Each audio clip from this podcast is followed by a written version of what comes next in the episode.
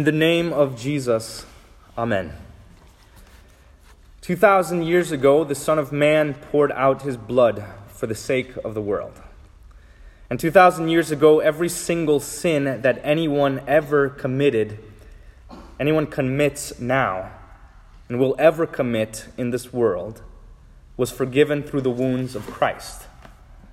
And before we could ever pray, deliver us from evil, Jesus did. Jesus delivered us from evil by suffering evil. The innocent, blameless, and sinless Son of God had evil done to him. He didn't have generic evil or vague evil attributed to him or done to him. It was our evil, the evil performed by our hands, seen with our eyes, and coursing through our veins. The sins with our names were hung around his neck. The iniquities and atrocities of this world were attributed to Christ, imputed to him, and for these he was punished. Scripture says, For our sake, God made him who knew no sin to be sin.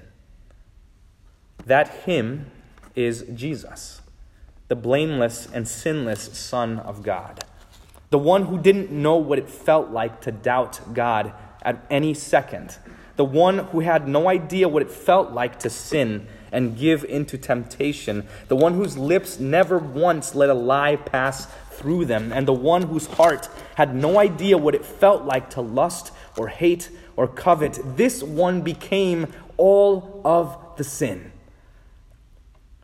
Jesus saved us from evil by becoming what is evil.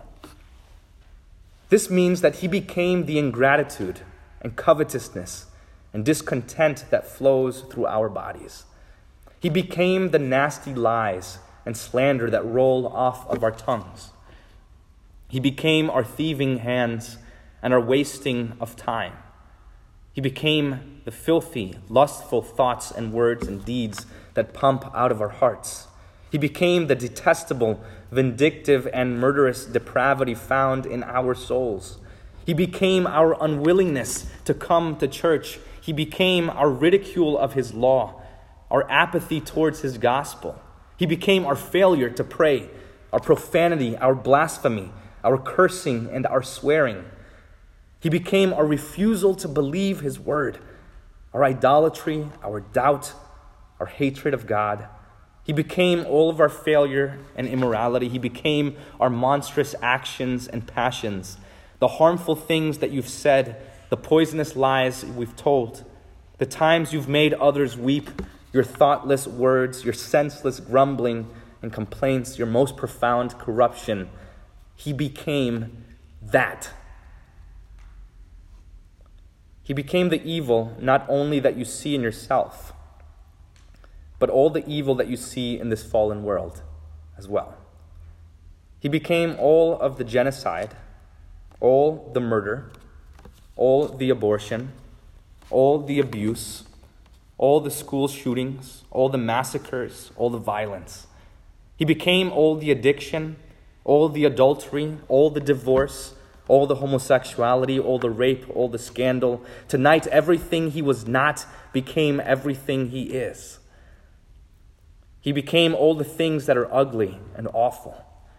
He became all the things that are vile and gross. He became all the things that are shameful and prejudiced and racist and perverse. He became what is appalling, revolting, and depraved. He became everything that God hates. He became everything that God is angry with. He became everything that God didn't create. He became everything we brought into this world, all our sin and all of our death. And he was trashed, he was beaten, he was rebuked and damned by his Father for all of this. There's no place for any of this evil in heaven before God. And this is why God turned his face away from him, from Jesus. This is why God the Father poured out all of his rage and justice against his own Son, his dear Son who became evil, pure evil, and only evil. Christ not only suffered as if he committed this evil, he was obliterated and destroyed as if he was this evil. He didn't symbolically or figuratively become sin for us. Scripture says, He who knew no sin became sin for us. So when the Father looked down to see evil in this world, He didn't have to search for it. He didn't have to look into your homes or places of work. He didn't have to peer into nightclubs or houses of slaughter. He didn't have to examine your heart or peek behind any closed doors. He didn't have to reveal the night to see what sin and depravity were lurking and hiding there. No, when the Father looked down from heaven to find all the sin and all of the evil in the world, he only had to look at his Son. And when he looked and found the most nauseous and offensive sins, he saw them all bound together, wrapped together in the flesh of Christ, nailed to a tree, hanging on a cross covered in thorns. And when he looked down from heaven, he saw precisely what needed to be seen the transgressions and iniquity of the entire world beaten and bruised, stabbed with thorns, with torn flesh, aching, gasping for air, weeping and dying. When he looked at the cross, he didn't see his dear son. He saw our sin being demolished and destroyed. He saw our trespasses being punished. He saw death dying. And after seeing the most atrocious and vicious and brutal and heartless disaster in history, God closes his eyes and looks away. And when our sin is there, hanging on the cross, gasping for air, begging for help, trying to receive mercy, hoping to have at least a drop of rest, an ounce of compassion from the Father, God closes his ears and refuses to listen. Rather, he lets Christ who became our sin, waste away in misery and shame. As the world looked away, as God looked away, and the host of heaven looked away from this gruesome and awful sight. He let our sin be consumed and devoured by the burning fire of God's immutable justice. And why? Why does he endure this affliction? Why does Christ take on flesh? And then in this flesh, take on sin. And then with this sin, take on death. Well, listen to what the rest of the scripture says. For our sake, God made him who knew no sin to be sin, so that in him we might become the righteousness of God. Christ became all that was evil before God, so that we would become all that is right before him. He became our sin and suffered for it so that it would be no more, so that it would be gone. He did it so that God would not be fair to you and give you what you deserve and cast you to hell forever.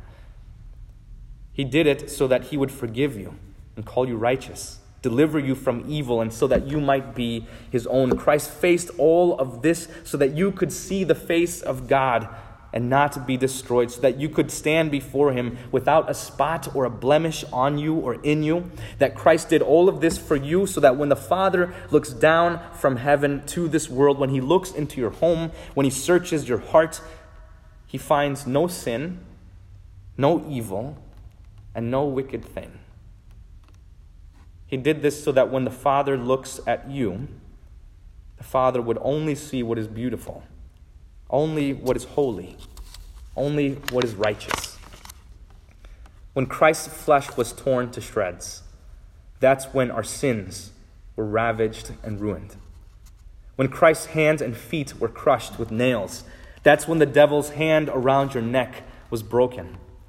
As the nail struck his heel in death, that's when Christ smashes the serpent's head. As Christ's heart was pierced and emptied of its blood and water, that's when our cups were overflowed and when our hearts were filled with his perfect righteousness. And as Jesus' lungs failed and as they breathed their last, that's when the devil's deadly threats lost all of their power. When Christ was stung by death, that's when death lost its sting. When he suffered evil, that's when he conquered it. When Christ spoke his final words, saying, It is finished, that's when the words and accusations of the devils became nothing but empty words and lies against you. That's when the devil's charges against you were all made to be false and untrue. When he died, that's when he killed death. When he wept his tears of anguish, that's when he filled this font with joy. When he poured out his blood, that's when he filled the chalice with salvation. And when he gave up his voice, that's when he filled our ears with his benediction and his blessing for life everlasting. Dear saints, because of Christ, you are the righteousness of God. Not figuratively or symbolically. You are his righteousness.